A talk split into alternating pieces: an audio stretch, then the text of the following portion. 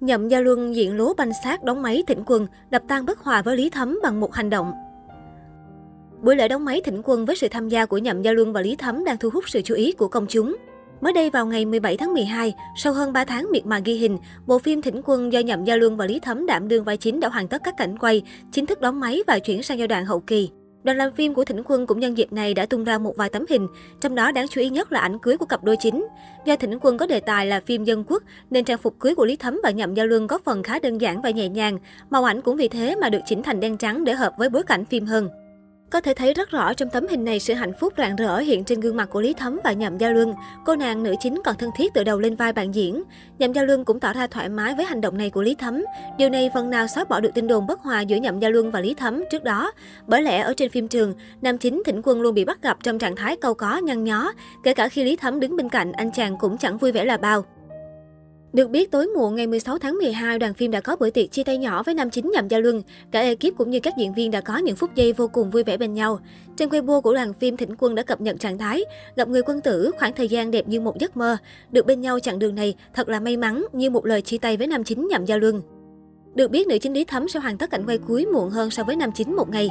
Những hình ảnh xinh đẹp của Lý Thấm trong ngày quay cuối cùng được cư dân mạng chia sẻ rầm rộ.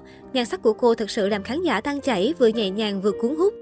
Hơn 3 tháng chuyên tâm ở phim Trường Hoành Điếm, các diễn viên đã có thể thoát vai trở về cuộc sống đời thường và chuẩn bị cho các dự án tiếp theo. Trong suốt khoảng thời gian quay phim, người hâm mộ đã luôn dõi theo từng tiến trình của phim, phấn khích trước tạo hình của nam nữ chính trong từng thời kỳ. Có thể thấy sự đa dạng trong trang phục của bộ phim Thỉnh Quân, chỉnh chu từ tạo hình dân quốc đến cổ trang hay thời chiến.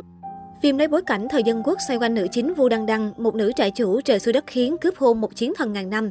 Sau này lại phát hiện cặp oan gia ngõ hẹp ở kiếp này lại chính là người yêu trong số mệnh. Hai diễn viên chính của phim được đánh giá cao về năng lực và đều có những tác phẩm mang tạo hình dân quốc cổ trang vô cùng thành công. Đây chính là bước đà giúp sự kết hợp lần này được khán giả quan tâm và theo dõi.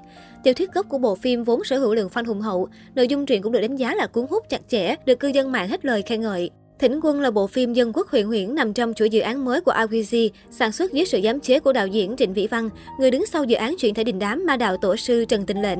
Bên cạnh đó, khâu phục trang sẽ do ekip từng làm việc cho Lan Nha Bản, Hương Mật tự Khói Xương phụ trách. Do đó, Thịnh Quân hứa hẹn sẽ là bộ phim ngôn tình khuynh đảo màn ảnh nhỏ trong tương lai. Đây không phải là lần đầu nhậm giao luân gây ấn tượng với tạo hình phim dân quốc. Trước đó, vai nam chính sĩ quan cấp cao Diệp Sung của anh trong drama Thu Thiền từng khiến người xem u mê đến quên ăn quên ngủ. Cùng với cảnh phim đặt trong giai đoạn lịch sử có sự giao thoa văn hóa mạnh mẽ, nhậm giao luân trong Thịnh Quân liên tục xuất hiện với vẻ ngoài nam tính cuốn hút trong phục trang vừa tây hóa vừa mang nét cổ điển, mái tóc cắt gọn, vuốt cao để lộ vầng trán rộng, chân dài xài bước phong lưu lịch thiệp, ánh mắt sắc lạnh uy quyền khiến cánh chị em phải thổn thức say đắm. Có thể nói đây là tạo hình đỉnh cao nhất trong những tạo hình đỉnh cao trước nay của Nhậm Gia Luân, phá vỡ những định kiến về việc bản thân chỉ hợp với cổ trang. Nhậm Gia Luân của hiện tại cần mọi thể loại tạo hình.